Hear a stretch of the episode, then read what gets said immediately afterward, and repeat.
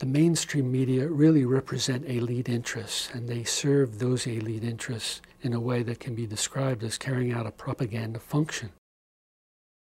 All right, now that we've narrowed the agenda to the one acceptable question, are the media too liberal? Let's have a look at the way it's argued. Uh, if you want to show that, uh, you would look at the media product and you would try to demonstrate that it uh, reflects uh, you know, a slant uh, or a distortion supporting a liberal agenda. Nobody does this. That would take a little work. And besides, if you did it, you'd immediately fall on your face because it works the other way. So what's done is to produce a, a proposal which is so idiotic uh, that you have to uh, wonder at the cynicism of the people who are putting it forth and, and their contempt for the population. The proposal is the following. Let's ask how journalists vote. Okay, so we find, let's say, 80% of them vote Democratic. Okay, we've now proven the media are too liberal. It proves nothing. First of all, no matter what, even if the facts are right, it proves zero. Uh, you could find that 99% of the uh, journalists are members of the Socialist Workers' Party, uh, you know, or, or, or, some Maoist group. And that in itself would prove nothing about the media output. Uh, the issue is whether the media are free. Uh, are the media, by their institutional structure, free to allow expression of opinion from whatever source and looking at any topic and so on and so forth. So if it turned out that 80% of journalists were part of one faction of the business party rather than another faction of the business party, would that tell you anything?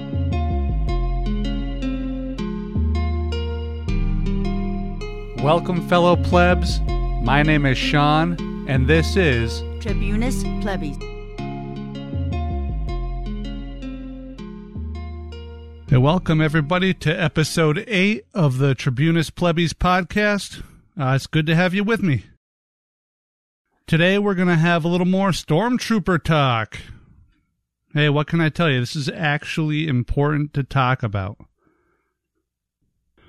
So, protests persist in Portland, Oregon, just as they have for every day for over two months. Now, if you spend your days listening to Fox News or reading Breitbart or, you know, taking in right wing YouTube content, then you probably think that Portland, Oregon is some hellish dystopian nightmare. You probably think that protesters have turned the city into a war zone, that they're burning down buildings across the city, and that the regular run of the mill citizens, the good citizens of Portland, Oregon, are living in fear. You probably think that they can't leave their homes for fear of mobs and murder and arson and general lawlessness. And you'd be very wrong. Portland is very safe right now. The area where the protests happen, that you hear about on the news and that you see video of, is like a two to four block area. And the protests generally only turn into something other than like your basic like your basic peaceful protest after nightfall. And importantly, the change in these protests at night is not due to some like werewolf like effect of the moon on the protesters, which causes them all to change into like hate driven, violence mad fiends. The impetus for this change is the police. And it isn't even primarily the local police. No, it's the federal agents that were dispatched to that Pacific Northwest hippie enclave which ignited the violence each and every night. And this isn't to exclude the local PD. They have been hit themselves with multiple restraining orders because of First Amendment violations due to beatings and mass arrests and, and for arresting both legal observers and media members who are documenting the, these abuses.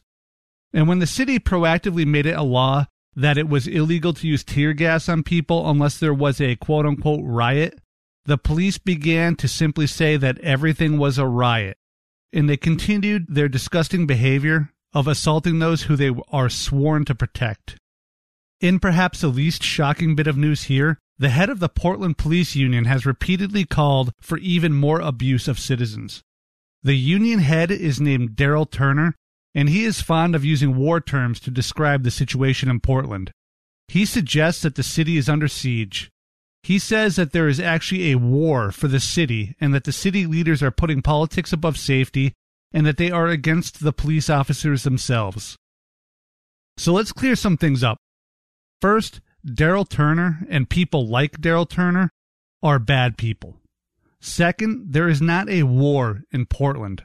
The city is absolutely not under siege, and both of those things are extremely important to keep in mind. What we should actually be horrified by is how Portland police refuse to protect their own citizens. You know, the ones they are actually sworn to protect.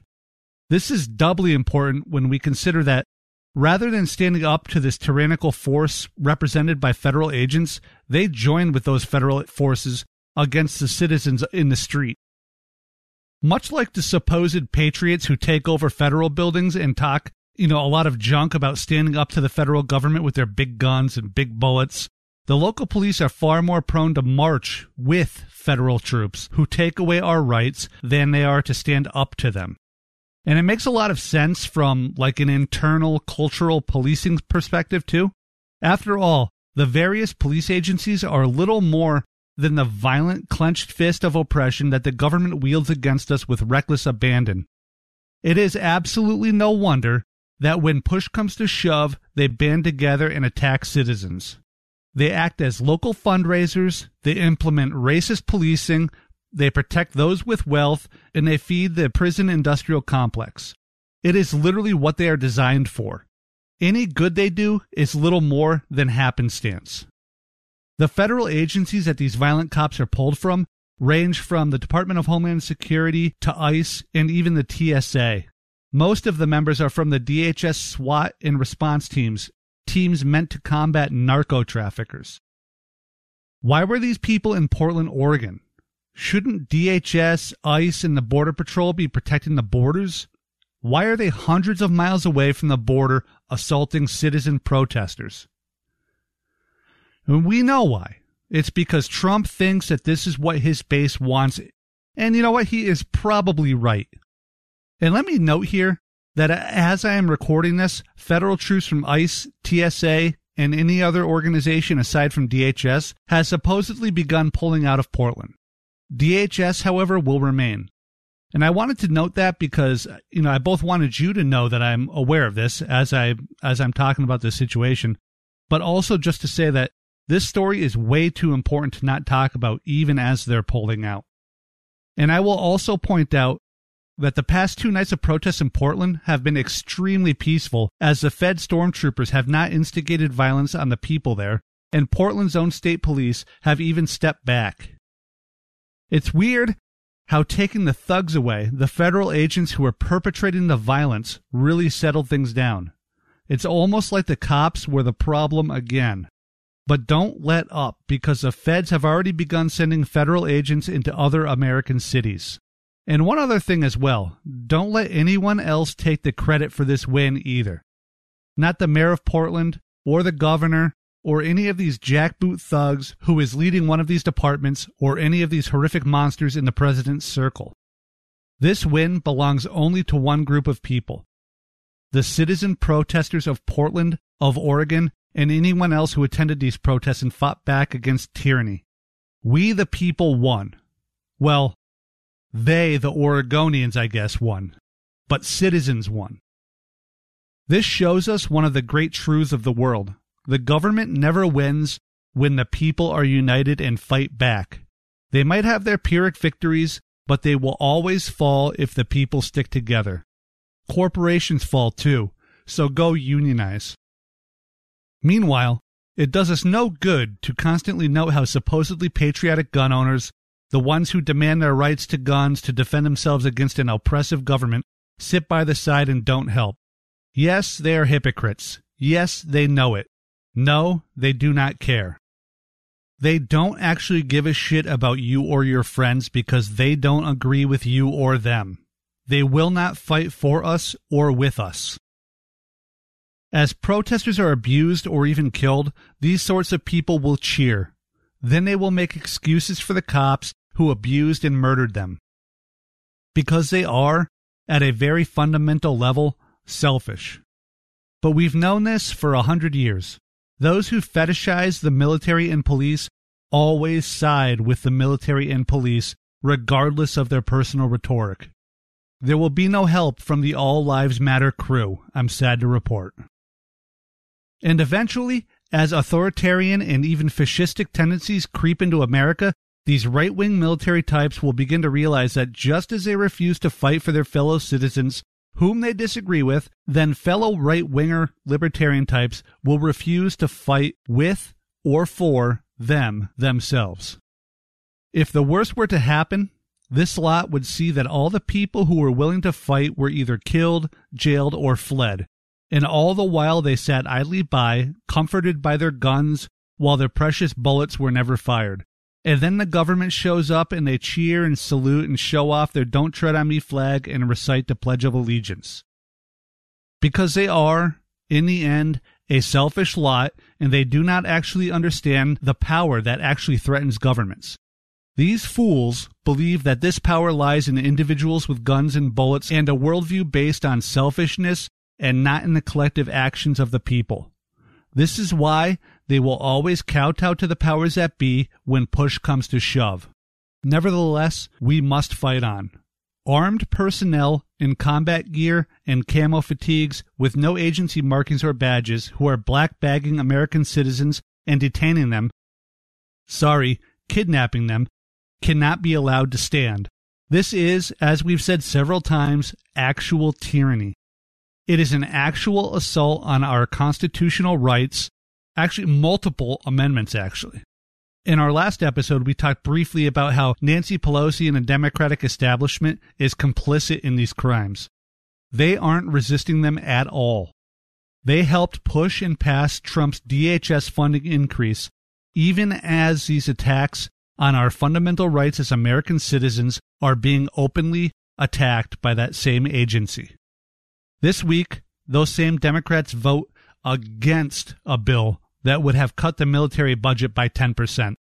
Meanwhile, Trump is saying that he will send quote unquote surges of federal officers into other American cities.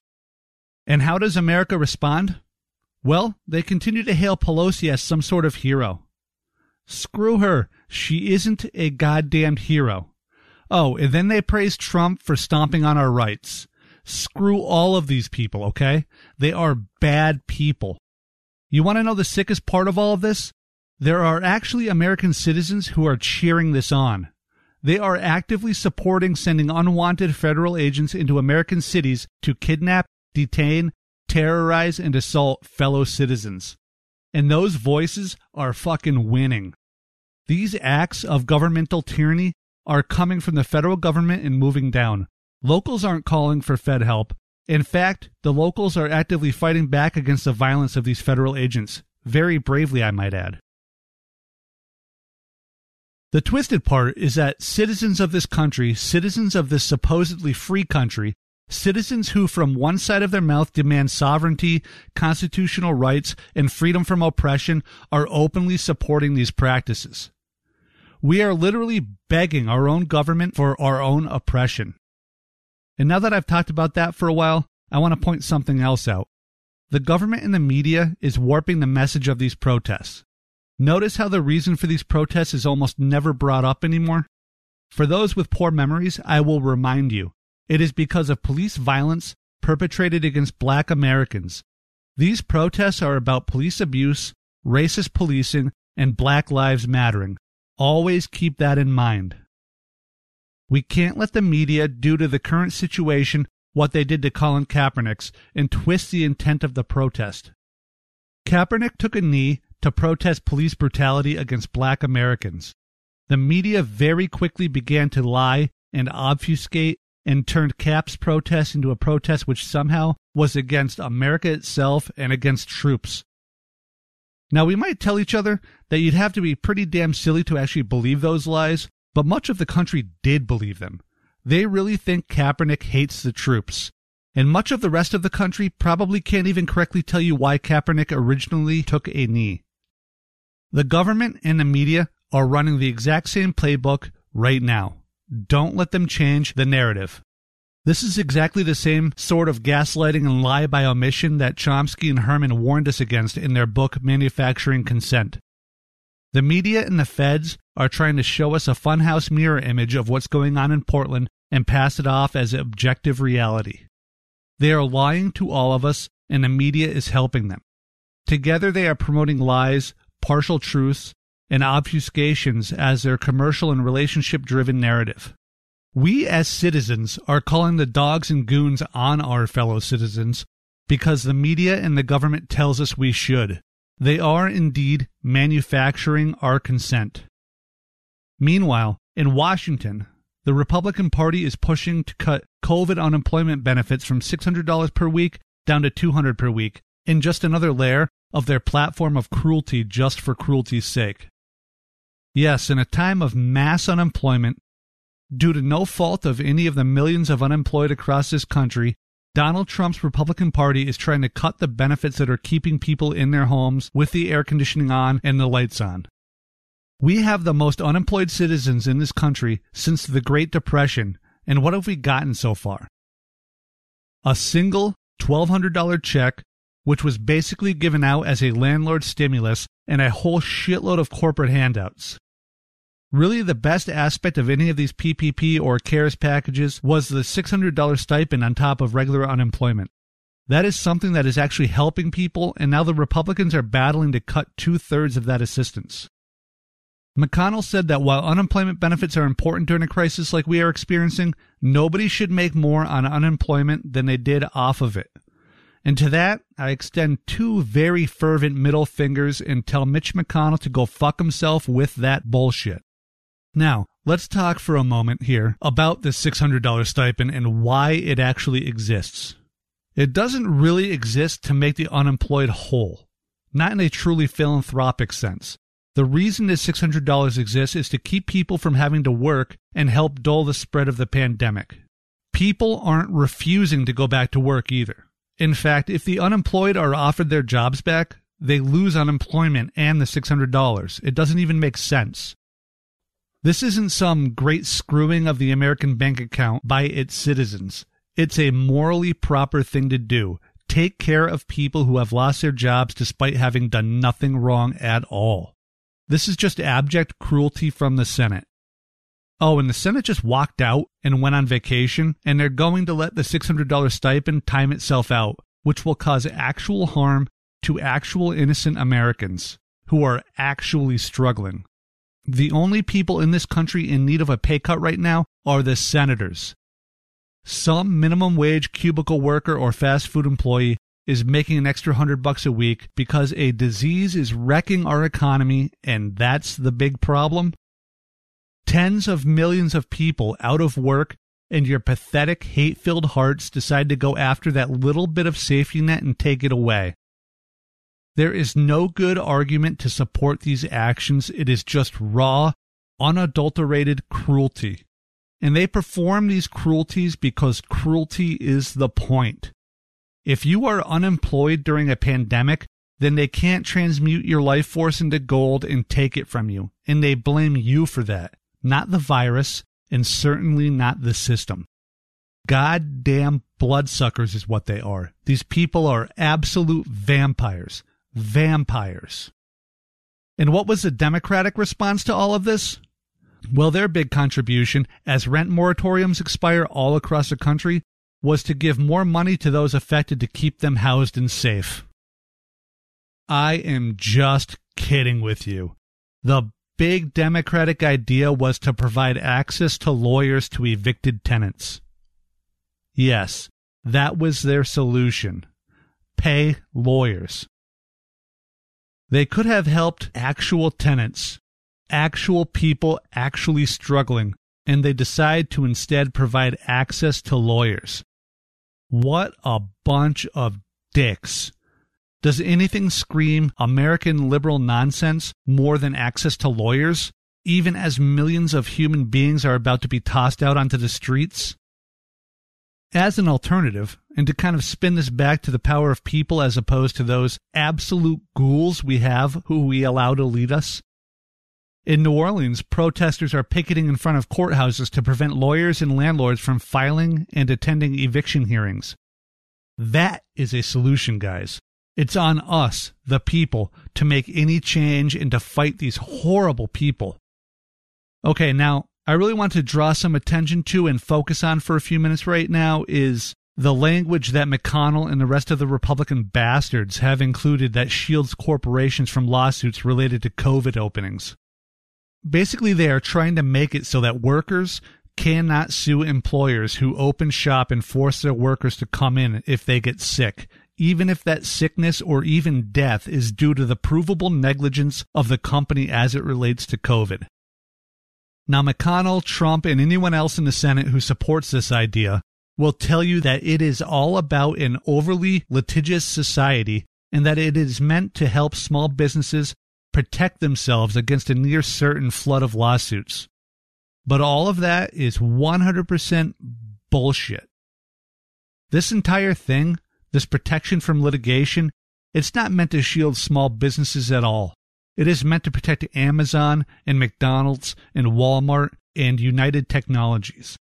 It is intended to protect the people and entities that shove the most money into the Republican Party political coffers and into the pockets of Trump and McConnell and all the other bought and paid for scumbags on Capitol Hill. You've probably heard about qualified immunity over the past couple of months as it relates to policing.